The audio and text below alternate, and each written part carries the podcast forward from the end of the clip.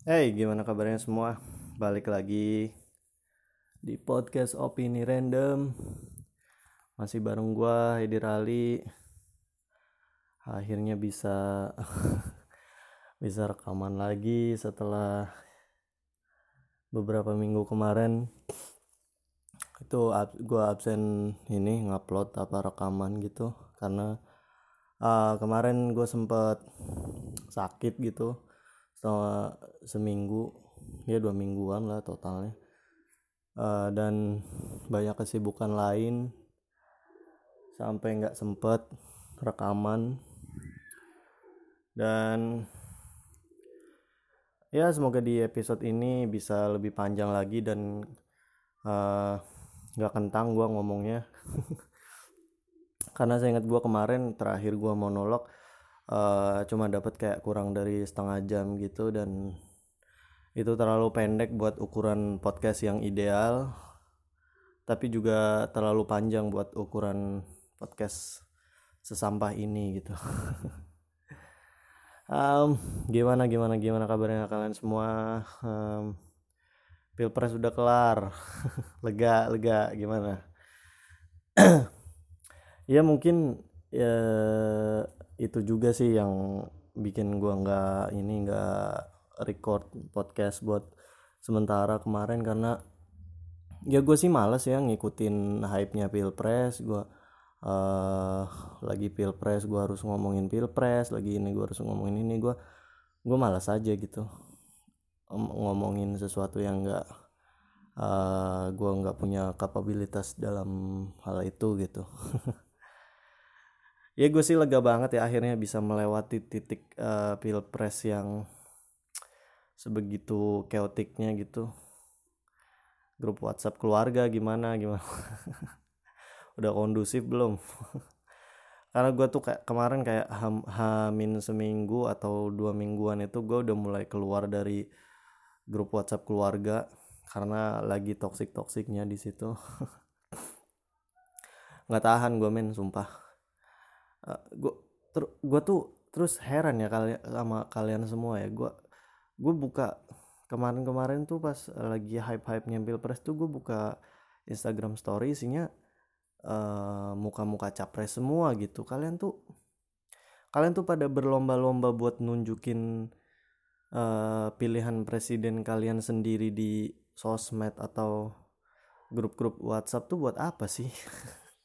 Maksud gue gimana ya emang dengan kayak gitu tuh e emang itu tuh suatu nilai keidealisan yang baru yang disetujui dalam bermasyarakat dan bernegara ya? Apa gimana sih?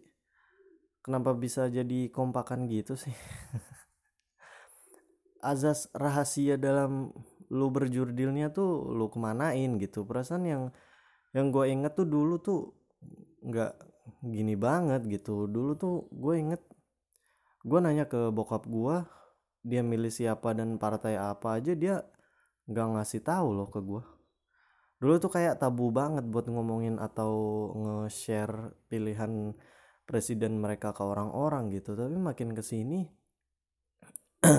ada yang sosmed konektivitas dan era keterbukaan gini. Kenapa orang-orang tuh ngerasa dia punya tanggung jawab buat nge-share pilihan presiden atau pilihan politik mereka ke publik gitu. Yang golput dia ngomong-ngomongin juga gua nggak ngerti kalian itu kenapa. Biar apa sih ha biar apa? Biar edgy ya bagaimana biar biar so indie apa yang golput terus keluar-keluar itu lu tuh kayak anak-anak sok kebelet indie gitu tau gak sih lu ya maksud gue lu kan lu kan tahu kultur masyarakat kita itu belum seterbuka itu untuk menerima pemikiran atau political stance yang golput gitu. Kok lu bisa bisanya keluar-keluar golput di mana-mana? Ya dibully lah. Udah gitu udah keluar-keluar terus nggak mau dibully ya ya nggak bisa lah. Gimana sih lu? Selagi kultur masyarakat kita masih begini ya lu pasti dibully lah. Mampus kan lu Tai lah baru berapa menit opening udah ngata-ngatain orang aja gue. um, gue tuh ngerasanya semenjak uh, pemilu kemarin tuh semenjak sistem koalisi mungkin ya dua pemilu kemarin berarti gue nggak tahu ya terus dengan banyaknya pemilik media massa yang terjun ke politik informasi tuh kayak divalidasi kelompok tertentu aja gitu di sini punya channel TV ini ya bilang kubunya menang di sana punya channel TV sana ya dia yang bilang kubunya menang juga gitu. Ya gimana kapan kelarnya kalau kayak gitu? Ditambah dengan keterbukaan informasi sekarang. Orang-orang sekarang yang milih berita itu eh, bayar apa yang mereka pengen lihat aja. Mereka nggak mau nerima berita yang berbeda dengan apa yang mau mereka yakini gitu belum lagi orang-orang tua yang orang-orang tua generasi orang tua gua ya yang sumber beritanya itu cuma terbatas TV dan gak bisa akses selain itu ya kasihan mereka lah. Jadi ada potensi buat dibodohinya bu makin besar kan jadinya. Oh ya kemarin juga Hamin berapa pilpres juga uh, ini ya rilis uh, Sexy Killers gitu itu pinter dan sekaligus licik sih menurut gua. Rilis di Hamin segitu biar orang-orang yang swing voters jadi decide buat golput lagi gitu. Ada cerita lucu dari temen gue jadi dia tuh dia tuh sok-sokan nonton film itu sok-sokan mau kritikal gitu mau kritis. Hamin berapa jam besoknya coblosan. Dan dia ketiduran pas nonton itu dan filmnya itu baru bahas soal keterkaitannya Jokowi aja.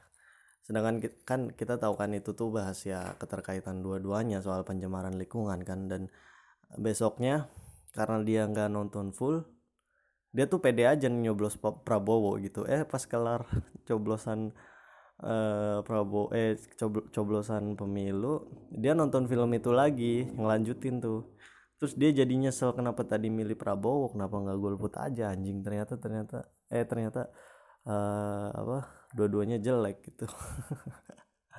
Goblok lah anjing lucu banget. Ntar. Ya itu sih. Sexy Killers uh, rilis Hamin segitu kayak jadi opsi alternatif baru kan gitu. Filmnya filmnya ya bagus-bagus aja sih menurut gua sangat mengundang rasa empati dari publik gitu ya.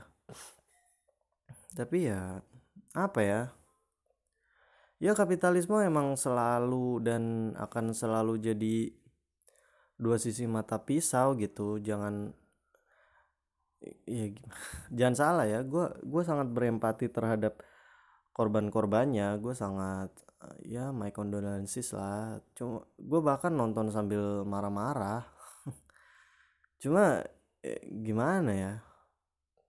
Selalu menyalahkan kapital dalam kejadian-kejadian kayak gitu pun sangat terlampau naif sih menurut gue gue di sini bukan pro kapital apa gimana ya bukan pro siapa siapa cuma ya gimana ya? Itu sih gimana ya gimana negara bisa gimana caranya harus bisa ngatur dan ngetatin regulasi yang sesuai buat para perusahaan-perusahaan ini biar nggak be berlaku sewenang-wenang aja gitu. Masalahnya kan pelakunya kan orang-orang yang bekerja di instansi juga kan instansi pemerintah ya ya nggak tahu lah. Ya mungkin dikombinasiin sama sosialisme kali ya bisa nggak sih nggak tahu lah gue gue mau ngomong panjang tapi takut salah.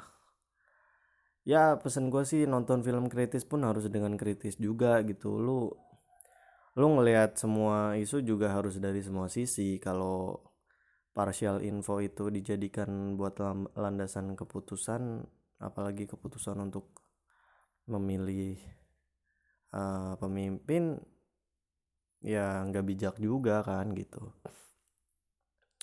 udah lah ya openingnya. Segitu aja gue takut kena masalah um, bahas yang ringan aja lah. Uh, oh ya sekarang si Raditya Dika juga udah bikin podcast gitu ya. Gue lihat beberapa minggu kemarin. Uh, dari fakta bahwa Raditya Dika bikin podcast itu seenggaknya ada yang gue banggain lah sama podcast gue sendiri yaitu sebelum dia bikin podcast gue udah bikin duluan gitu. Dan kayaknya cuma itu yang bisa gue banggain dari podcast gue ini. Ya gue sih ngarepnya konten podcast bisa makin jadi tren ke depannya dan bisa segede vlog di YouTube gitu atau konten-konten audio visual lain. Dan nanti kan imbasnya ke podcast gue juga yang makin gede kan ya gue tahu gue tahu di awal gue sempet ngomong kalau gue nggak ngarep podcast ini banyak pendengarnya gue tahu.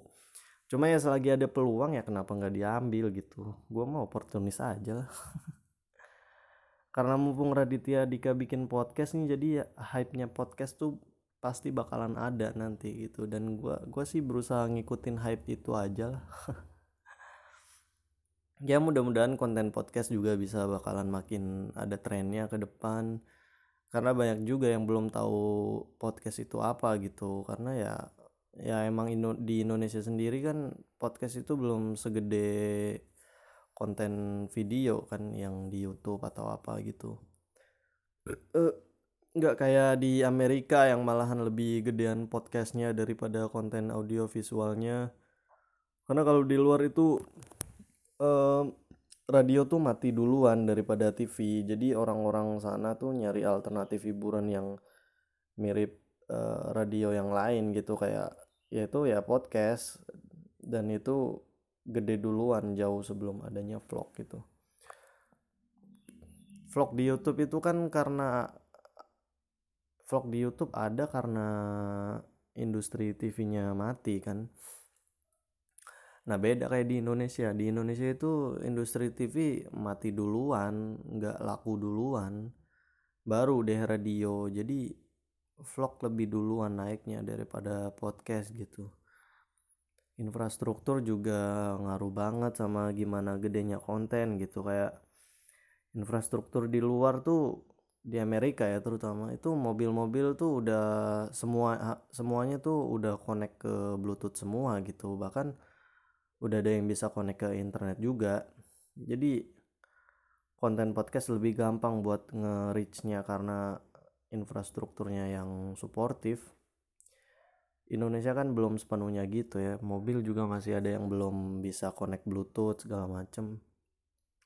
Jadi ya lebih susah aja buat nge-reach uh, konsumennya gitu.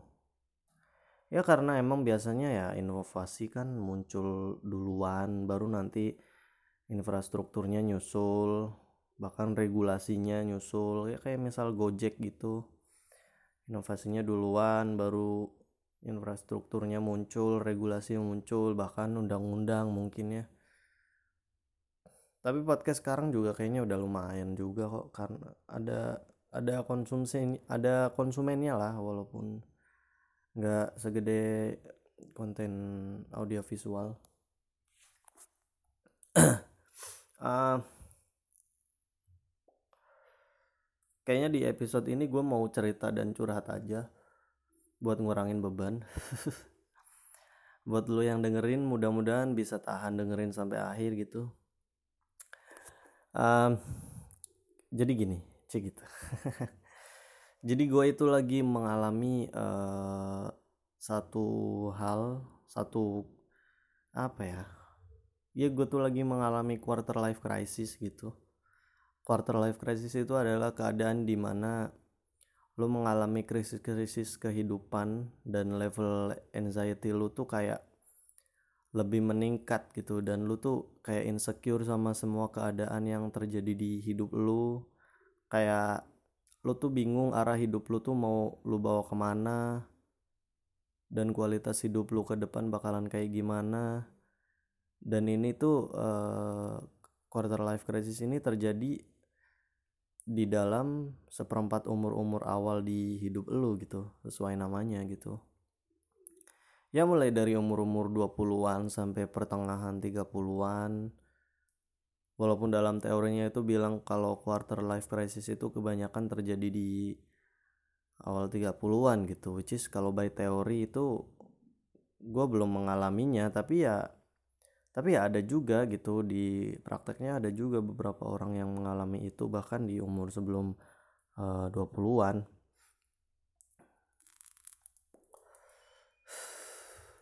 gue juga nggak tahu sih yang lagi gue alami ini tuh termasuk quarter life crisis atau emang hidup gue susah aja gitu. Tapi ya gue anggap itu aja lah.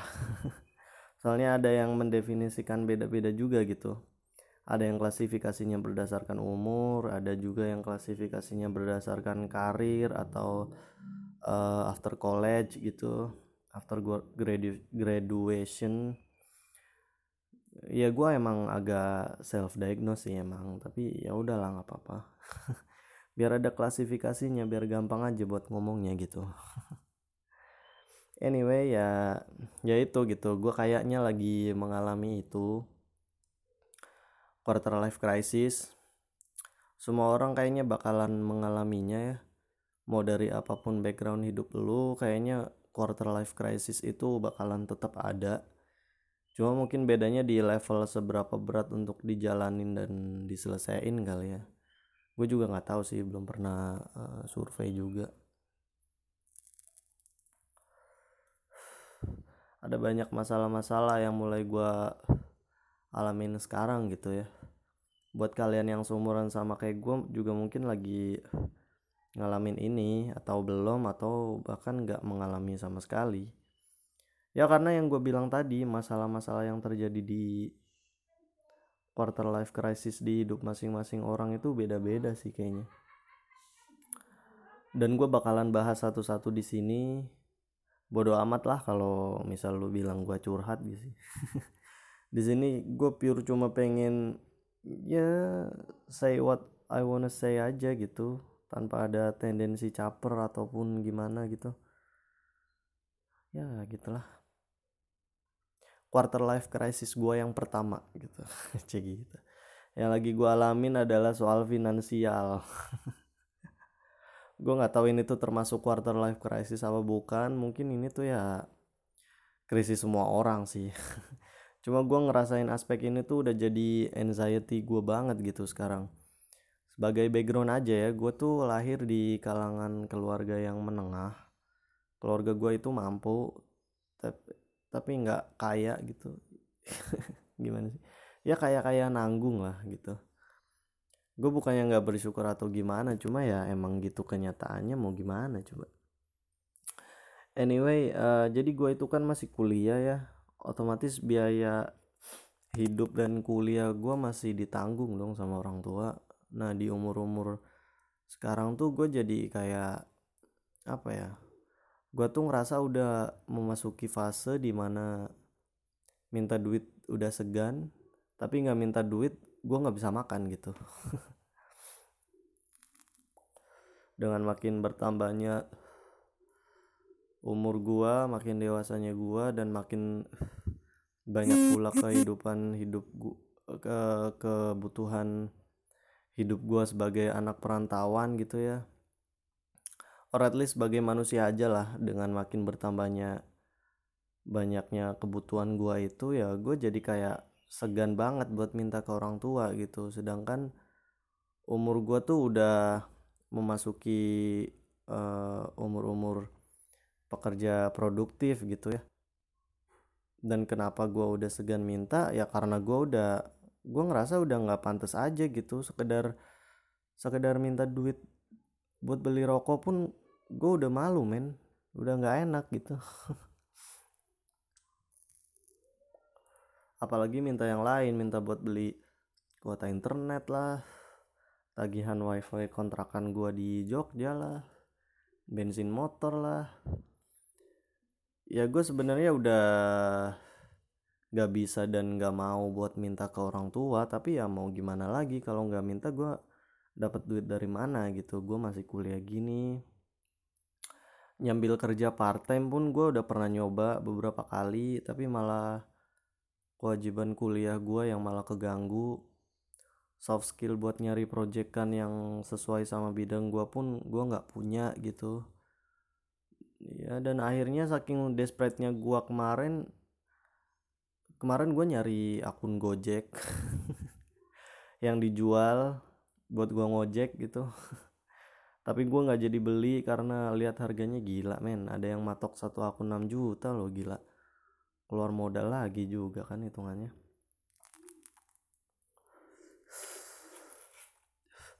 gue tuh sebenarnya ya sah-sah aja atau bahkan masih boleh-boleh aja minta duit ke orang tua gitu kan. Dan gue pun sebenarnya nggak ada alasan buat nggak enak atau takut buat masih minta duit ke mereka gitu. Ya mereka juga nggak pelit lah sama anaknya cuma ya kayak apa ya? Ya balik lagi ke umur gue itu gue tuh udah ngerasa malu aja gitu kalau di umur gue segini gue masih minta sama orang tua gue dan masih segini-segini aja kapasitas gue dalam hidup gue sendiri gitu.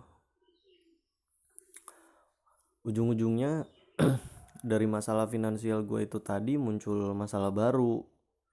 Ya apalagi kalau bukan utang gue yang makin bengkak ke orang-orang gitu ke teman-teman gue jadi kan setiap kali gue utang sama orang tuh kan selalu gue catat di notes handphone kan Nah kemarin ada nih salah satu teman gue nagih utang dengan halus ke gue dan pas gue udah bayar utang gue ke dia otomatis notes utang yang di handphone gue tuh gue coret satu dong karena lunas gitu karena lunas satu. Dan di situ gue kaget bangsat. Utang gue udah membengkak gede banget untuk ukuran kapasitas gue hidup sehari-hari gitu.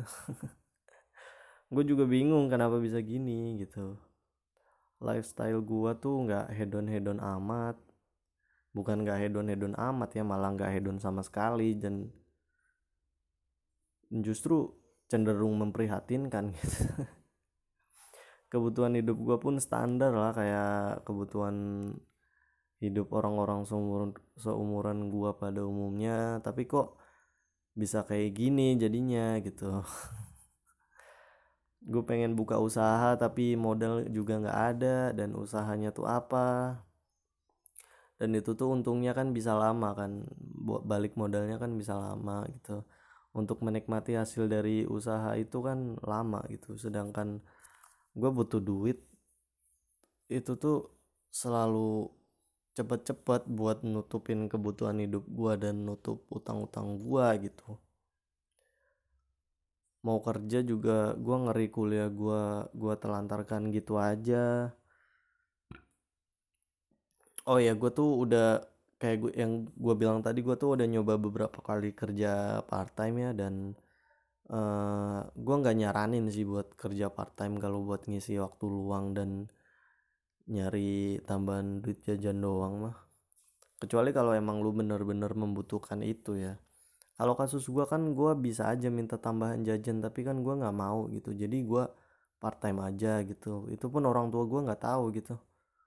Gue nggak nyaranin kerja part time itu karena anjing gue tuh ngerasa waktu tuh kayaknya kerasa sempit banget men. Kayak 24 jam sehari tuh kurang gitu.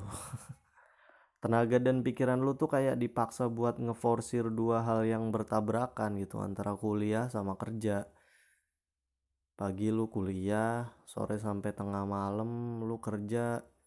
Kalau lu lembur juga bisa aja lebih dari tengah malam dan lu pasti tidur. Bangunnya kesiangan kuliah lagi kerja lagi gitu terus men. Gue sih nggak bisa ya kayak gitu. Capek banget men. Asli. Kuliah gue juga dulu hancur salah satunya ya gara-gara gue kerja kayak gitu alasannya ya gue tahu itu tuh tergantung orangnya aja ya. Gue tahu ya ya gue kan bilang kalau gue sih yang nggak bisa kayak gitu. Ya gue nggak tahu sama lu bisa apa enggak gitu. Gue sih nggak menyarankan itu. Kalau mau tuh mendingan lu asal soft skill di bidang lu cari proyekan freelance lah atau bikin sesuatu yang bisa menghasilkan passive income buat beberapa tahun ke depan. Investasi juga tuh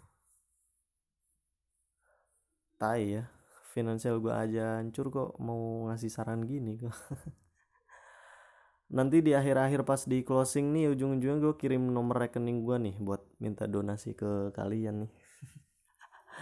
Tai lah. Itu tadi quarter life crisis gue dari aspek finansial ya yang pertama. Hmm, apa lagi ya ya kuliah gue juga udah mulai bikin anxiety di hidup gue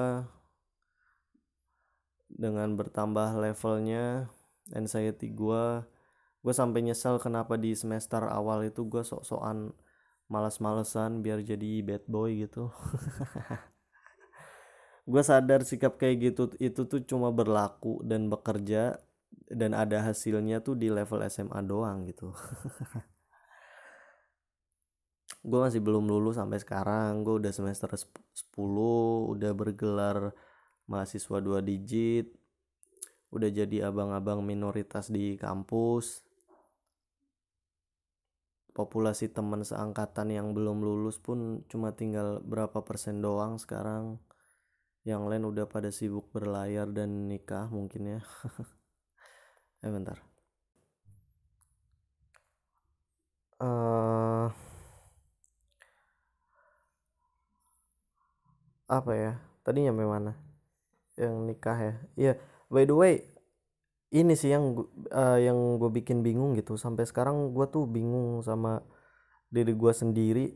Gue tuh nggak pernah bisa menempatkan uh, nikah muda itu sebagai motivasi di hidup gua untuk menuju hidup yang ideal dan bahagia loh. Lo paham gak sih maksud gua? Dengan banyaknya dan maraknya fenomena nikah muda dan orang-orang seumuran gua pada kebelet kawin dan end up dengan nyampah soal nikah nikahan di timeline sosmed gitu.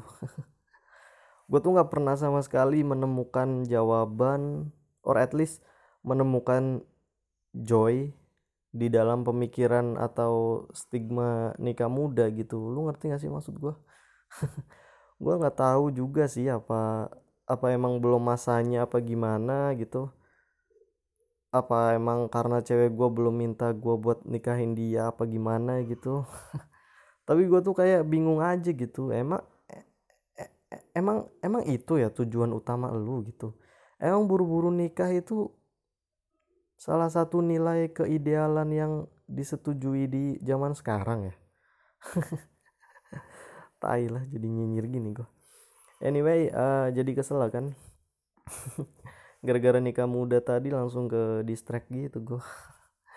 Tadi nyampe mana? Kuliah ya? Ya itu gitu. Gua gua tuh kan udah memasuki semester dan umur harus lulus kan. Dengan adanya beban ini ya gue bukannya makin termotivasi jadinya ya makin insecure segitu sama sama diri sendiri gitu apalagi dengan adanya pikiran mau ke mana dan mau ngapain lulus kuliah nanti. Karena gue nggak punya soft skill apa pun di bidang gue yang bisa ngejamin mau ke mana gue lulus nanti. Gue juga nggak pinter-pinter amat hoki gue juga nggak bisa gue andelin. Orang dalam juga gue nggak punya. Relasi gue cuma segitu-gitu doang. Ya gimana nggak makin insecure dan cemas gue kan ngomong-ngomong soal relasi ya di umur gue yang sekarang pun gue ngerasa uh, circle pertemanan gue tuh makin mengecil gitu makin menyempit. Bukan karena guanya yang ngejauh atau lebih milih-milih temen tapi nggak um, tahu kenapa kayak makin ke sini tuh makin susah banget maintain hubungan pertemanan gitu. Terutama yang satu frekuensi ya entah karena makin ke sini makin pada sibuk semua sama urusan masing-masing atau gimana. Yang jelas sih kalau saling ada niatan buat ngejauh sih kayaknya nggak mungkin ya. Tapi efeknya tuh emang kerasa banget gitu. Padahal di dalam di dalam situasi quarter life crisis kayak gitu tuh lu harusnya banyakin temen dan saling sharing masalah lu mungkin kan idealnya tapi buat sekedar ngeluangin waktu buat main ke rumahnya atau ngopi bareng tuh udah susah banget kayaknya. Lu pada ngerasa gitu juga gak sih? Apa cuma gue doang sih? Bahkan kayak lo tau kan statement yang viral itu yang bilang kalau hubungan kita uh, hubungan kita cuma sebatas teman viewer story Instagram doang. Itu tuh gue alamin secara nyata men padahal gue sama mereka ya deket gitu deket banget malah. Uh, eh, gue tuh nggak tahu ini tuh bakalan ada endingnya apa enggak gitu. Ya gue juga nggak mau kehilangan temen kan kayak gue tuh ngarep aja supaya semua masalah dan krisis yang terjadi di dalam hidup gue itu cepetan kelar dan dan gue end up dengan senang-senang bareng sama teman-teman gue lagi gitu. Tapi nyatanya gue kayak udah kayak udah kebiasa sama keadaan ini. Dan buat balik lagi ke circle pertemanan gue yang kayak dulu tuh kayak susah banget gitu. Kayak ada resistance dalam dari dari dalam diri gue bukan resistance ya tapi lebih ke apa ya kayak kayak semuanya tuh udah beda banget sekarang. Dan gue nggak bisa ngerasain feel kayak dulu lagi walaupun gue coba untuk bangun sendiri feel dan kondisi itu gitu. Gue nggak bisa bayangin sih yang udah berkeluarga tapi tapi tetap uh, tapi tetap bisa maintain hubungan pertemanan dengan baik gitu. Kerja keras buat susu anak sama besok makan apa tapi juga bisa tetap beli kopi saset buat diminum bareng temen gitu salut sih gue uh, uh, anjing setengah jam ya. Udah kali ya curhatnya. Uh, eh, gue bingung mau ngomongin apa lagi. Sorry kalau episode ini tuh jadi kayak personal banget. Gue jadinya kayak curhat gini tapi ya emang emang itu yang pengen gue omongin aja gitu. Biar gue lega aja gue sih bukannya mencoba buat self diagnose atau self proclaim gitu ya tapi gue cuma mencoba buat kritis sama apa yang terjadi di dalam hidup gue gitu. Ya which is itu adalah hal yang bagus kan. Jadi muji diri sendiri gini gua. Enggak soalnya tuh dalam quarter life crisis itu kalaupun iya bener gua mengalaminya ya gua lagi mengalaminya itu kalau lu makin sadar lu tuh lagi mengalaminya lu tuh bakalan makin tahu jalan keluarnya. At least menurut psikologi sih kayak gitu ya menurut teorinya. Uh, yang menarik dari quarter life crisis yang dialami atau akan dialami generasi milenial kayak gue itu adalah ini ada di teori ya bahkan ada istilahnya. Generasi bumerang kalau nggak salah istilahnya. Yang menarik itu adalah um, generasi milenial itu dikritik karena tendensi mereka buat menunda-nunda masa-masa transisi ke masa dewasa untuk periode yang lebih lama gitu daripada generasi sebelumnya. Lu paham gak maksud gua? Contohnya tuh kayak kayak lu habis lulus kuliah terus balik ke rumah dan tinggal lagi sama orang tua lu dalam jangka waktu yang lama. Akhirnya lu nyaman dengan itu dan seakan-akan ada ada resistance dari diri lu untuk beralih ke masa dewasa gitu.